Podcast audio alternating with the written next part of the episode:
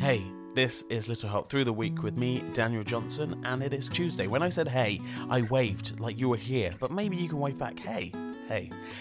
Yes, now we're talking about risk, taking those risks.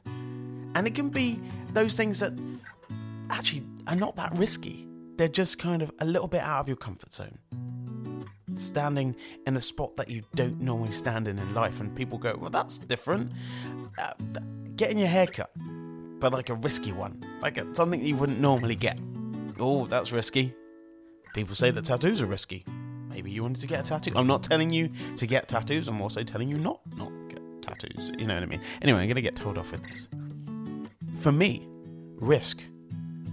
It was quite risky me getting a dog. Now, I've had two dogs in my life that have been mine. And they were like, oh, I wouldn't do that. You know, you're away a lot. You're, you're, you're not you're not going to be there to, to help out, or you know you're not going to be able to be a good dad to your dog. And I was just like, wait, wait, wait. Okay, so I thought about it, sort of. I saw a puppy and I was like, I'd like you.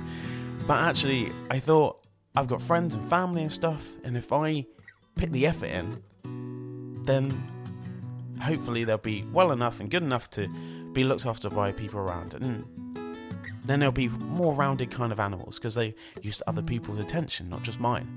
That was a massive risk. And it was kind of out there, which I never regretted for one moment. That was my risk, that was one of my risks. Now it's Tuesday, I want you to write down like a couple of risks that you've taken, and maybe a couple of risks you like to take. That's all I want you to do. We'll be back for Wednesday.